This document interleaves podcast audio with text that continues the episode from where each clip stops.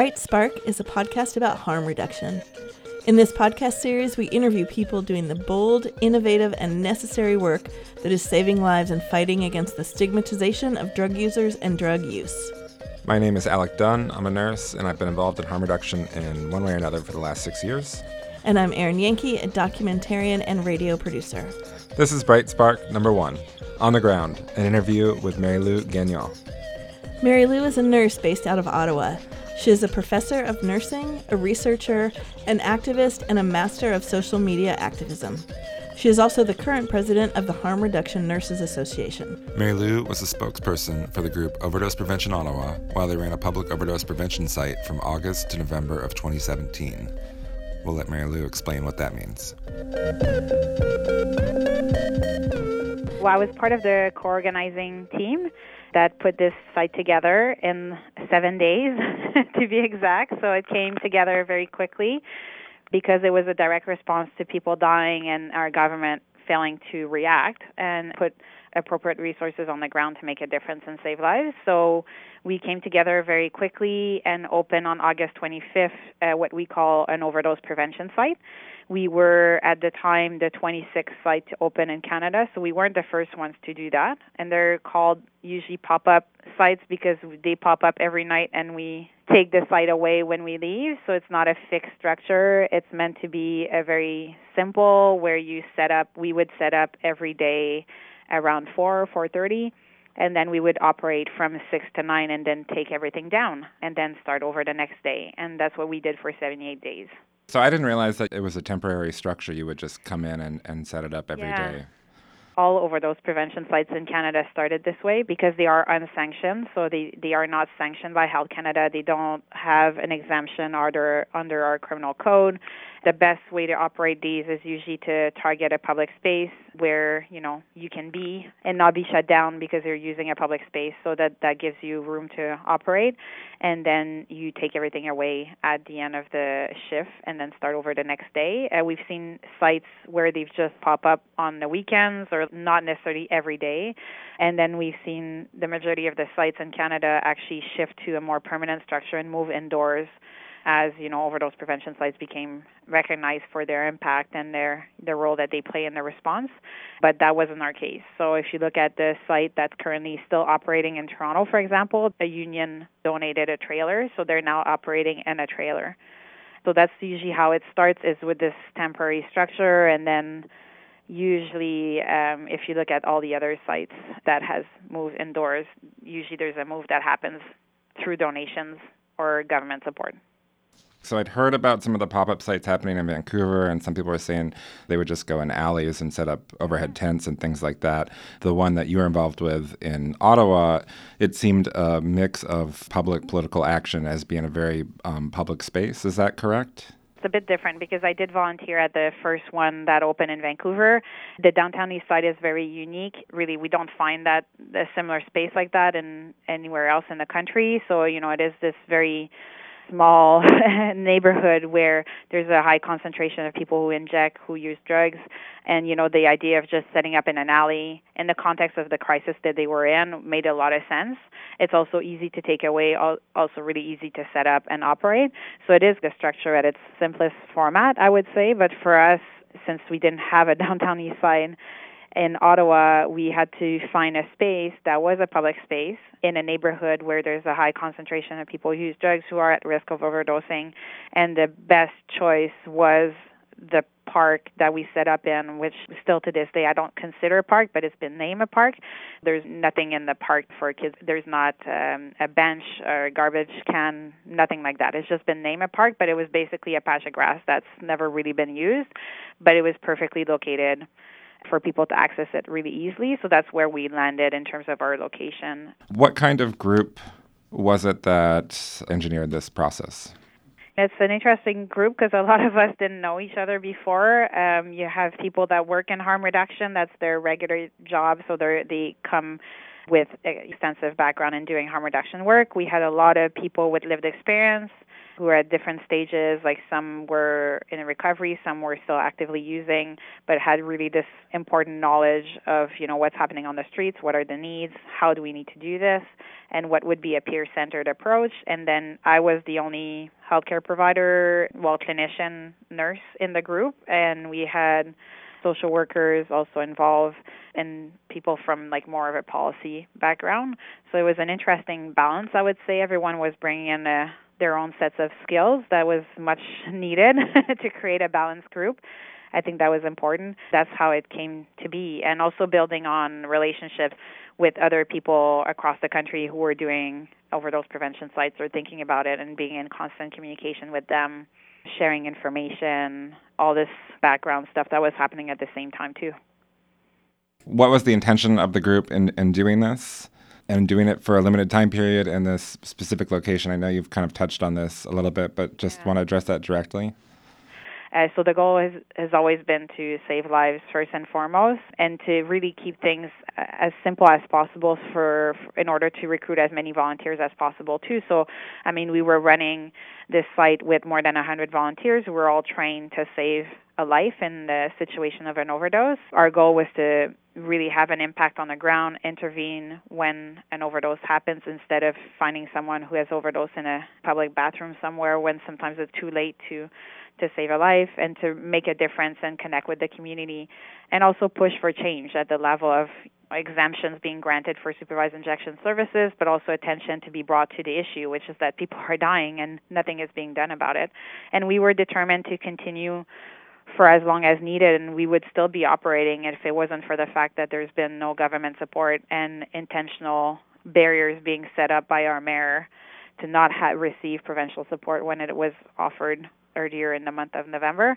It's, it's really the direct consequences of government lacking to support, but also intentionally blocking any potential support coming our way that we were forced to close. And we were the first overdose prevention site in Canada to be forced to close due to the weather, really, because in order to continue to operate, we would have needed a more permanent and safer structure because it was getting very, very cold and very windy uh, and impossible to do our work safely and the goal of an overdose prevention site for people who may not really understand the difference between an overdose prevention site and a supervised injection site. An overdose prevention site is really overdose first aid. So it is usually done in a simple way where you focus on distribution of sterile equipment, uh, harm reduction supplies, and just be present in case someone overdoses. And if they do overdose, then you have a protocol, a very simple protocol that allows you to intervene and save a life and call 911, give naloxone, and, and provide rescue breathing. But it's as simple as that. A supervised injection site is a very comprehensive healthcare service that usually includes a range of healthcare providers on site wound care. You can access detox, you can access counseling, testing, immunization. It's just like a more comprehensive structure that requires an exemption, oversight, trained providers uh, more complicated, I would say, to implement, longer and more expensive.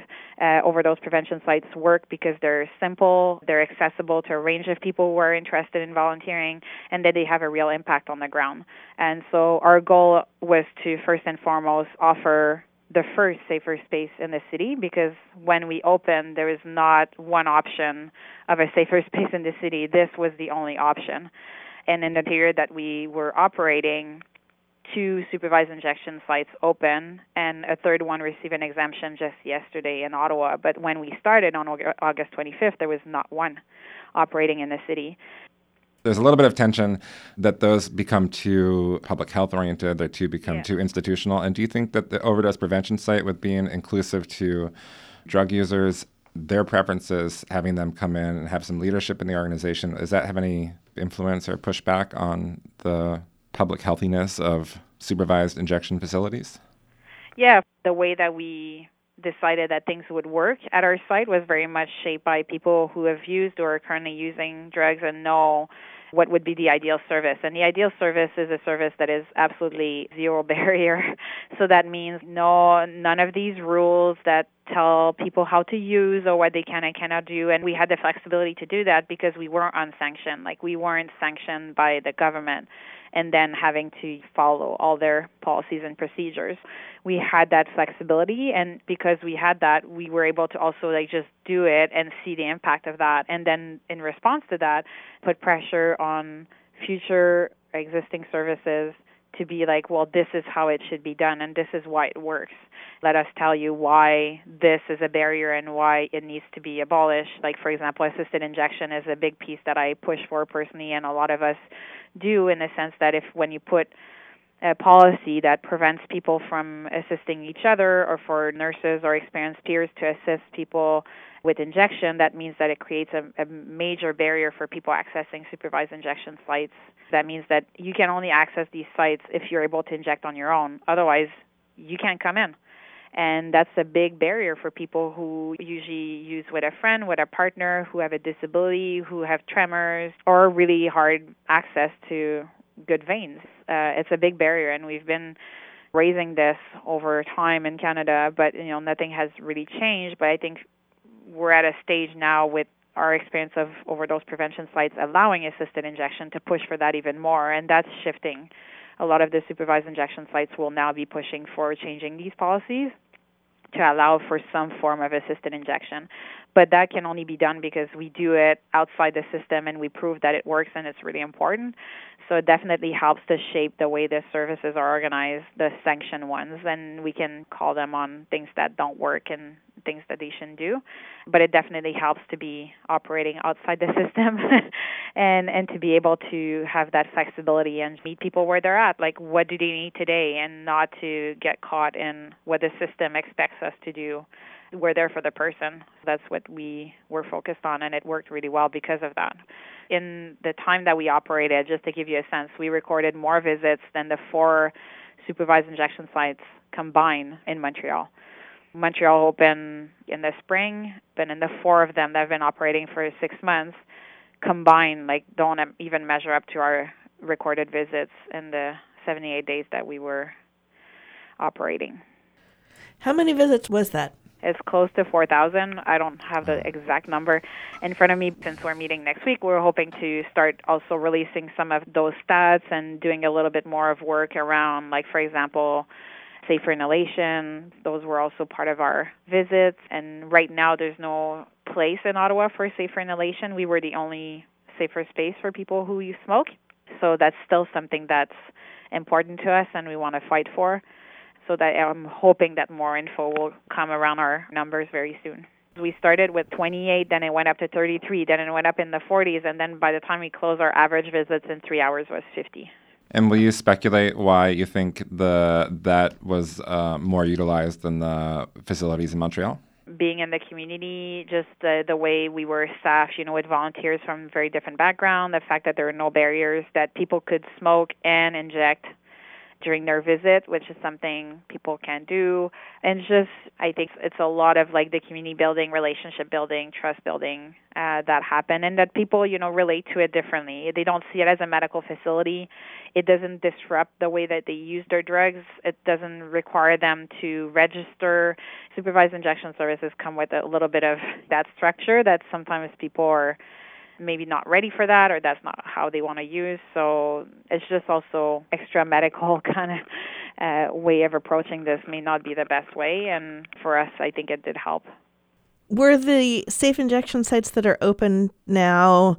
Do you think that was in response to the action you were doing, or were those in the works already? Or well, I would say it's a. Um, I don't necessarily want to say it's entirely because of us, but I would say 90% because of where we were located and what we did. But if you look at the interim site that initially opened a month after we opened, that was never in the works. They opened under another exemption from another community health center. They had to take down a wall and set up tables. Like they were not prepared for that. This was never, never the part of the plan, but it was directly in response to us operating two streets away from public health.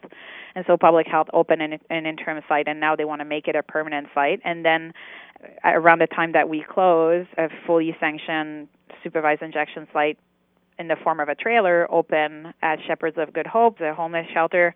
They were awaiting an exemption for a supervised injection service that would have been integrated indoors and they would have gone through renovations and things like that. But because we put so much pressure, they actually bought a trailer and decided to open it outside and operate it outside the, their existing structure while doing all the necessary steps to have that service eventually indoors in their facility. And that's one street away from where we were. So, in like a very small neighborhood where we were present, you have these two supervised injection sites that open within a two month period, and that's pretty significant. And for those of us that are not in Ottawa, you said it wasn't really a park, but they're calling it a park. But can you describe the site and the neighborhood and the city and the situation of drug use in Ottawa? The reality is that people use drugs all across the city. It's not necessarily this specific neighborhood, but it is known, the neighborhood that we were in, to have a high concentration of people use drugs and also people who are homeless or struggling with housing are very much concentrated in this area. It is the downtown area, so when you visit Ottawa, it is like the tourist area. It's the ByWard Market that is like a few steps away from Parliament Hill. You have two homeless shelters, one next to the other, where we were locating, just to give you a, an idea. In front of our site of that patch of grass that I was describing, that is not so much a park, in front of that was an abandoned church that doesn't really serve much purpose. There's actually a bar in the basement of that church. We weren't really interrupting uh, much there. And then uh, diagonal to that, there's an abandoned building where a lot of people have been found overdosing and using there just to try to hide. These are streets that are there are a lot of cars passing by, a lot of cops also in that area. And then you have the shelters nearby, and you have a nice row of nice, luxurious condos that have been fairly recently built, and a community center also around that area. And it's an area where a lot of cars passing by, uh, very, very close to the very tourist busy downtown area, but also an area that's been gentrified where there's been a lot of pushback to try to push people out of that neighborhood that have been there for years and years and actually are very much part of that neighborhood, but there's a lot of that happening in that area too. In Portland, historically, there was an area in here called Old Town, which is right next to downtown, which has a lot of homeless social service agencies, which is heavily gentrified, but was also a center for drug culture and buying and selling for years. People talk about doing injection sites here. There's always been that idea floated that that would be the place to be, but mm. there's so much real estate, monetary development pressure. It'd be interesting to know how things have changed. I mean, there's definitely not as much drug trafficking in that area as there used to be. Mm. But still, when we do mobile exchange rides, we still have a ton of users down there that come yeah. and utilize services. It's also interesting the perception, right? Because the perception is that it's going to bring more crime or more like drug related activities or like dispensing of needles outside and things like that. And it's been like, you know, we have a extensive research showing that it's actually quite the opposite. It actually brings people indoors where they can use safely and discard of their supplies safely as well. It doesn't increase crime. It doesn't increase drug-related activities. A lot of people who access supervised injection services end up connecting with some form of treatment, and it's not always the goal. Like the goal in harm reduction is not to push people towards abstinence or detox. It's really not the goal. If they want to, if they're not there yet, and if that's not a goal for them, that's fine, and we're always going to be there for people. You know, depending on where where they want to go. But if that's where they want to go, that's often a, a place where they can actually access the services they need. So in terms of like someone living in a neighborhood that would be worried about these things, I think it's just education. There needs to be a bit more education around like positive impacts and how people are able to connect with services that are essential for their healthcare and well-being and that while they're doing that, your neighborhood is also improving so I think sometimes the perception is going to have a negative impact. It's actually been shown time and time again that it's it's quite the opposite.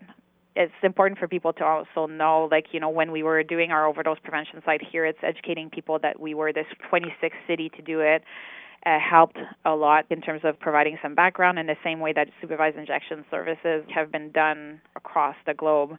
And we have a lot of data on their impact. So it's just very important for people to know sometimes, like in their own little universe they may not know that this is being done like everywhere now and so it's important for people to know like this is pretty much in my opinion standard practice now in terms of like the evidence that we have and in terms of clinical practice, this is standard harm reduction service in 2017. So it's not exceptional. It's not this unique thing. This is what we should be doing, and it's a no brainer. Absolutely. It still feels pretty far out of reality here in the in the states, yeah. but I think that'll change. And I'm saying this, but at the same time, it's definitely not easy, I would say. Like, there's still oppositions in Montreal. Like, Montreal has four supervised injection services and one open near a school, and they, they're still going through, like, a lot of community opposition. There's community opposition in Alberta with the sites now being implemented. In Vancouver, the reality is they went through that as well but eventually the biggest opponents of supervised injection services became the biggest supporters and we've seen that with our overdose prevention site too just a lack of education, understanding of how things work. And once you see the positive impact, a lot of people just change their minds and understand what we're doing. Going back to the overdose prevention site that you had, you were open from six to nine, three hours a day. What was it like there? Uh, it was fantastic. Yeah. it's uh, yeah, it's it's definitely uh, been for me like the best group experience that I've ever been part of in terms of the solidarity and big group of volunteers, everyone coming from different backgrounds, all showing up, being dedicated, passionate, really committed to making this work was just the the best experience in terms of just being part of a community and doing this because we care. Having people, yeah, from different backgrounds really help to mix it up and bring different personalities and strengths. So that was really interesting in terms of like the group dynamic.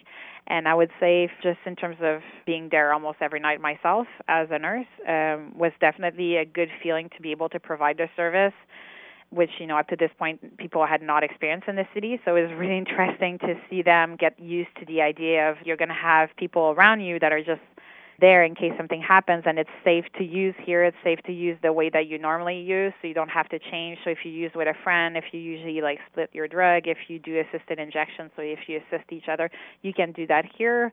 We're not about rules and telling people what to do what not to do. We're just here to be supportive and if something happens we're going to save your life. People like hearing the comments of people how they would react to the idea of being able to use in a safe space and why they were coming was really interesting. Uh, people told us that they felt safe, not just safe from the risk of overdosing, which they're very aware of, and there's very little you can do when you don't have a place to go to not use alone. Like you're constantly being pushed to use and hide and use alone somewhere really dark or in a public bathroom where no one can check on you and to be in that environment just to feel safer in that way but also being able to make different decisions for example by not using as much or cutting like the amount that you want to do in half and just doing like a test testing your drug for fentanyl because we had fentanyl strips which are not perfect but at least it's one thing that we had on site and just be able to take your time, not feeling rushed, not feeling like stress really impacted people. And I think we did manage to do a lot of overdose prevention and maybe not as much intervention because we're doing so much prevention by letting people use the way that they normally use. Also, people felt safe in terms of safe from the risk of being arrested and also the dangers that comes with living and using on the streets. Sometimes you can be robbed, for example, if you're somnolent, and that happens a lot. So people just felt like overall safer in so many different ways.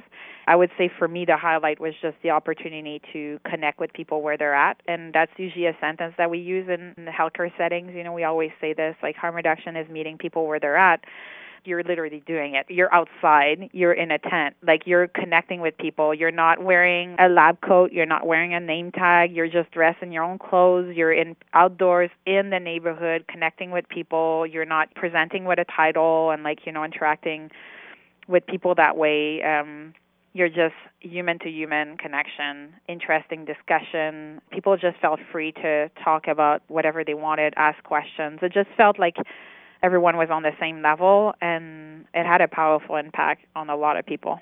And not just in terms of preventing overdoses and saving lives if people overdose but just in terms of people feeling like there's this whole group of people who care about us and who show up every night and connecting on a human level had a significant impact on people and their desire to take care of themselves. Still to this day i mean I saw some of our regular guests. When was it Sunday evening? Because I visited the supervised injection site that recently opened, and I saw some of them, and still, that connection is still there. it's just so special to have the privilege of doing that every night and really connect was uh, for me the most powerful thing. Can you talk about your relationship with the police at the site? We had a really strong police liaison person on our co-organizing team, so she, I would say, played a huge role in making sure that there was constant communication. We didn't really experience any repercussions really or any attempts to shut us down or to scare us or anything to close us or whatever. It's just it never happened really. There was some interesting collaboration in terms of uh, even um, i think it was like the second or third week that we were operating realizing that the police officers in that area often use the parking lot next to our site to write their reports and take breaks and then realizing like well we don't necessarily want police presence around our site because it's not helping. And they moved they agreed to move. And we also heard of uh, guests that would say that the cops referred them to the site. But at the same time as this was happening on our end not really being experiencing too much um, from the cops, we knew that the cops were doing drug sweeps in the area, in the same area, and targeting our guests, basically. Whether it's arresting people, so we would see guests just suddenly disappear, or also um, stopping people on the street and confiscating their drugs and saying it's for your own good, and then leaving them with no drugs, like on the street thinking that that's helpful when we know that it's actually very harmful to do that. We were hearing like these things happening and seeing the impacts of that, but for on our end, like we never experienced anything from the police during our activities. I still want to try and get like a picture of what it was like there. So, what was the three hours? What did it look like or feel like to be there? It really depended where you were. So, we had a greeter table, and at the greeter table, we had these fantastic volunteers. We had food every every day. There wasn't one day where we didn't have snacks, drinks, food, and homemade food for all the volunteers, and then also we would give the food to, the, to our guests as well. And we had at the greeter table also harm reduction supplies that people could just come and take and then if they were to come inside, they had two options. They had a smaller tent that was our smoking tent where people could do safer inhalation. And that's basically a table with chairs and the supplies and just like a very chill vibe because the goal of a smoking tent especially when people smoke stimulants, like is to keep things really as chill as possible. That's how I would describe it. And then we had a tent that was uh, double the capacity of the smoking tent, where we had tables in L shapes that would offer five spots for people to inject at the same time. And in that tent, we would have a team of three volunteers at all time each person had a specific role for three hours. So we had a person that the role was to call 911 and connect with the paramedics and whoever showed up because sometimes they send firefighters and, and cops and like to be that liaison person between the team intervening and the help that's being called. And then you had one person who was responsible for rescue breathing and one person is responsible for naloxone administration. Those teams were trained experienced there was a good balance of skills and they were already ready to intervene if something happens. And the smoking tent did not require this same level in terms of like the team. It was only one volunteer who's standing outside the tent basically or sitting keeping an eye on things and monitoring like how many visits and things like that that kind of gives you a sense of the layout and where people would go and people injecting could just stick around as long as needed. We were doing like I mentioned before a lot of monitoring and stimulation so people who were pretty somnolent but still arousable and easily, you know, would easily follow command like open your eyes and sit up and take some deep breaths. We had oxygen saturation monitors that we could put on their fingers. These are situations where you really don't want to use naloxone. It's not really not indicated, but you know, unless you have the capacity to monitor people, sometimes like these people can be administered naloxone because they look somnolent. But we were really careful with administering it when required, absolutely necessary situation. But in other situations, we were monitoring people up to 90 minutes in that tent because of the understanding of wanting to use a harm reduction approach to naloxone administration because naloxone is not the best. So we did a lot of that. How frequently were you encountering overdoses that required uh, naloxone? Well, that's that's the interesting question because it depends how you define it. And as a nurse, like I'm in, I'm really interested now after this experience and from doing this work also for the past years, like in having conversations with other people, like in how we define overdoses. I think for a lot of people that we intervene in terms of like stimulation and monitoring, these the same people in, in an alley, for example, on their own would have probably overdosed. It's interesting. Like, do we define an overdose when the person stops breathing? If that's the case, we intervene five times. If we categorize that differently, then it gives us like a different picture. Um, I think we have to be open to maybe revising a little bit of how we define an overdose, just because when you do that work where you're there when the person is using, you catch them really quickly. So they don't get to really, a lot of them don't get to fully overdose, I would say. They're just kind of on their way out and you can catch them. Of course, when you don't have that safer space and people are being forced to use alone or use, and then when they're being found, like, of course, they're in full overdose because no one could catch them when they were falling. But we can because we do this work, like, when people inject. So it's, really hard to just let them uh, unless like it's it's a definite overdose like where the person has used like too much or something they didn't know and that is really powerful then you know because it's just they stop breathing and they're unconscious. But there's a lot of people i would say that if they were to be on their own on the street and to be found like minutes into this somnolent phase like their drowsy phase like they would be considered as a full overdose so i don't know if if it's a good answer but i think it's just being honest that i think we have to take a good look at how we define it. The more work you do when people inject right in front of you, the more this way of categorizing does not work. And we've also been seeing a rise in Canada of uh, what we call atypical overdoses, and we we saw two of those overdoses at our site where it's people presenting not with the classic where the body is limp and the person just looks like they're sleeping and they stop breathing. It's it's people who present with seizures or like fluctuating heart rates or um, flailing limbs or muscle rigidity with chest wall rigidity, and you can't even open their airways. Really hard to manage an overdose like that. Airway management and rescue breathing is essential, and when you can't do it, you only need a few minutes for that person to go into cardiac arrest. So it really creates these complex overdoses to manage, and we're seeing a lot more of these now things are really shifting here and because of Vancouver being so good at sharing this knowledge like we were at least minimally prepared for that but it, it is a challenge it makes overdose response really harder did you have a protocol when someone went into uh, overdose where they were apneic or not breathing that you always called yeah. EMTs? Well, we had a protocol with basically three situations of someone who's uh, drowsy, like on the nod, but still able to follow command and respond when you're talking to them or like take deep breaths and things like that. So that wouldn't be a 911 situation. The two other scenarios would be 911 situations, meaning someone who's really breathing slowly but not responding to what you're saying and their breathing is so slow that it's dangerous or someone stops breathing.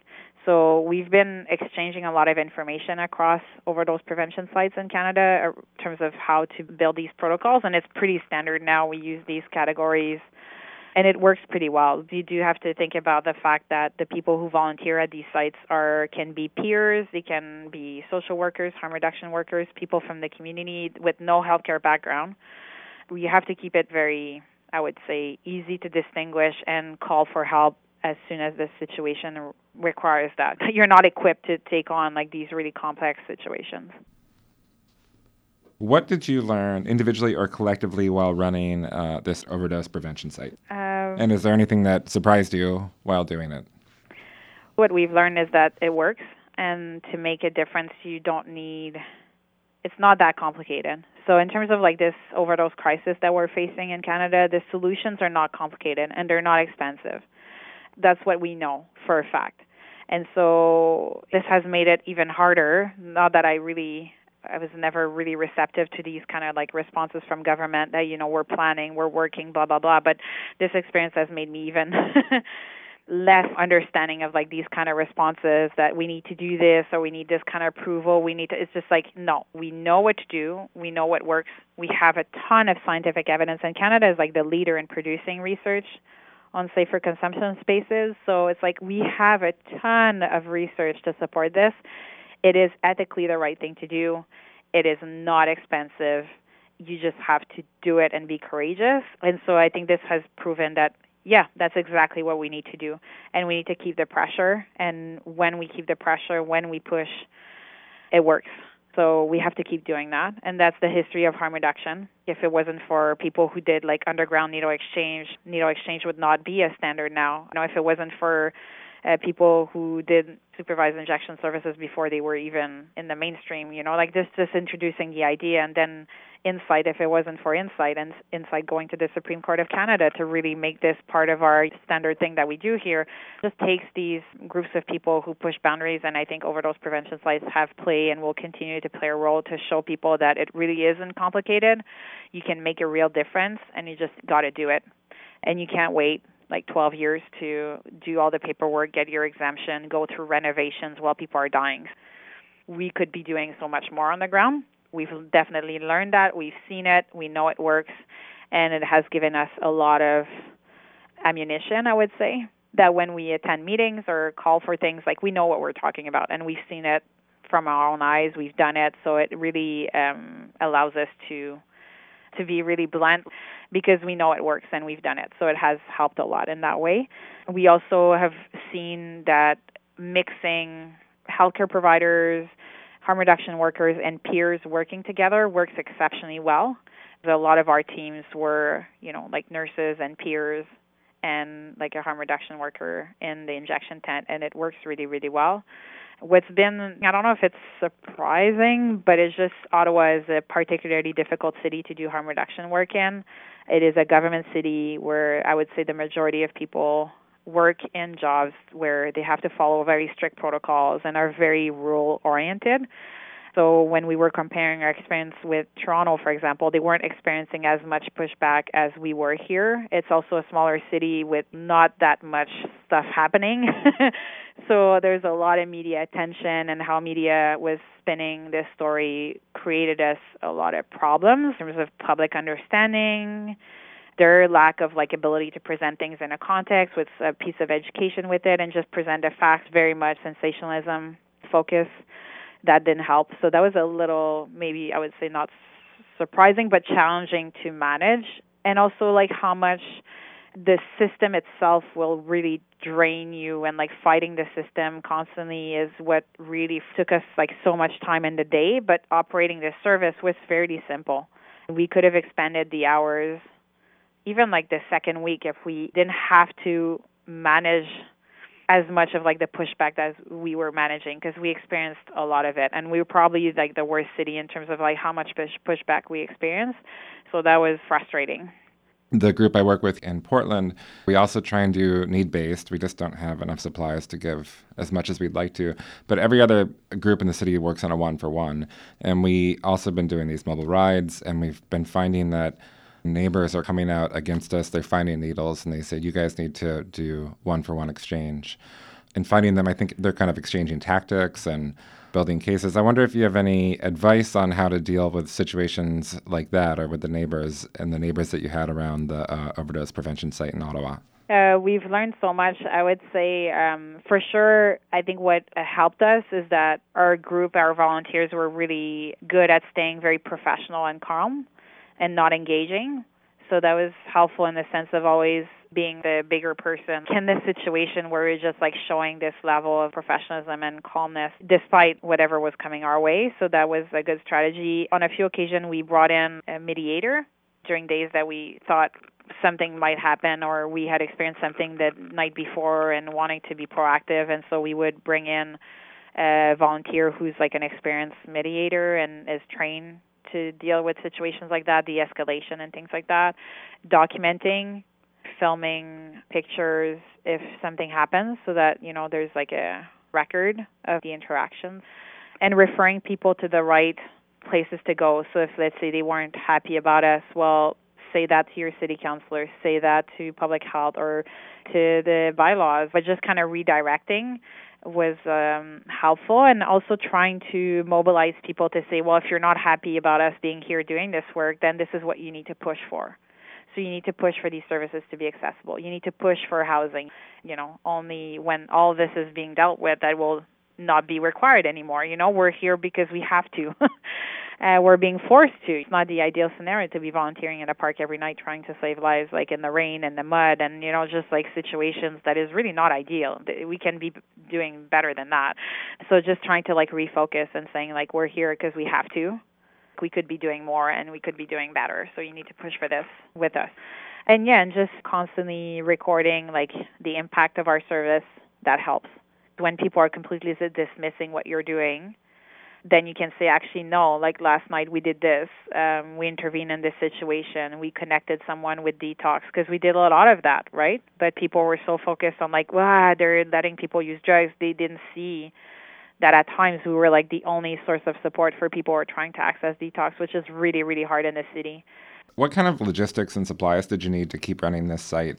For sure, you need naloxone. You need basic harm reduction supplies for sure. You need some infrastructure like tents and tables and chairs.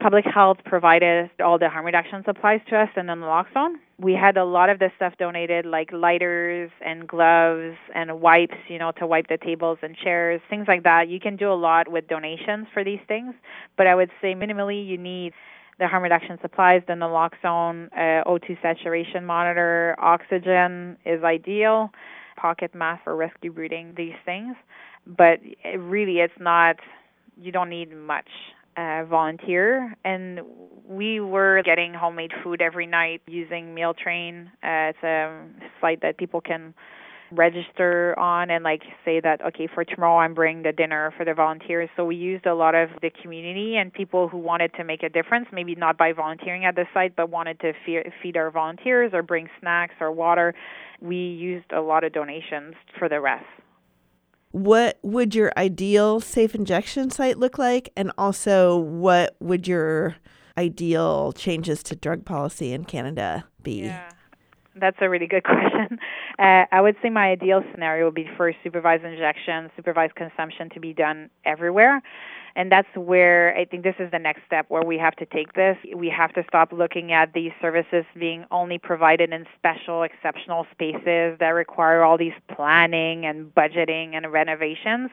Overdose prevention sites have shown that you can just set up a table and a chair Uh, and let's say in a housing facility and say, hey, you guys, if any of you inject opiates, ideally don't use alone. That would be the best recommendation. You can do it in on the first floor. Like you can do it in this room, and someone will be around if if you need help.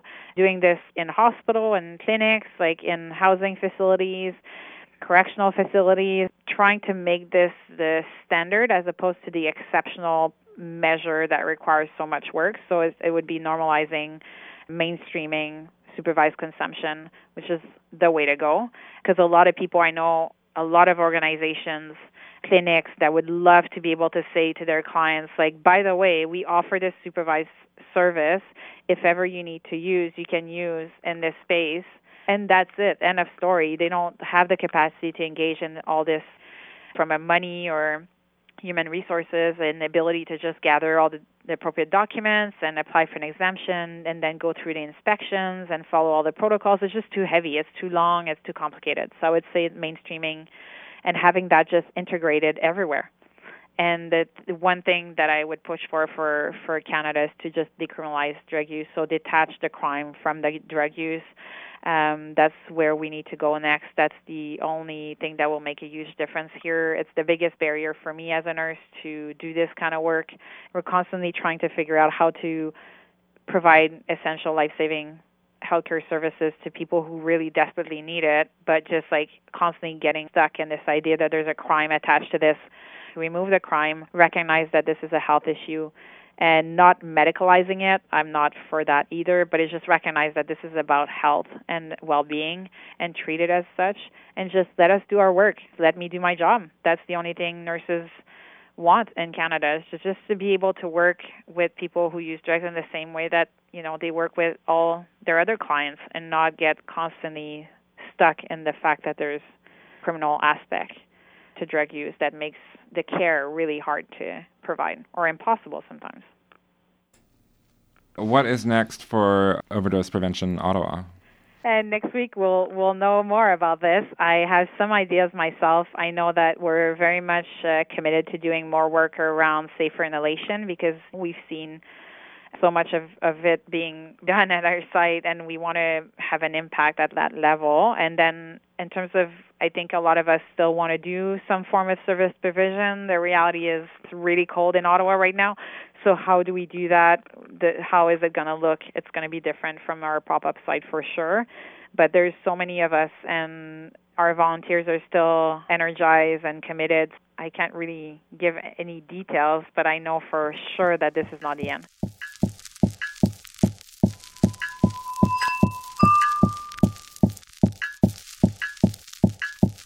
Thanks to KBOO Community Radio in Portland, Oregon for the studio. And thanks to Marilou, who you should find on social media, which we will link to in the podcast description. The intro music is by Povoletian Division and is licensed for use by Creative Commons non commercial license and made available from the Free Music Archive.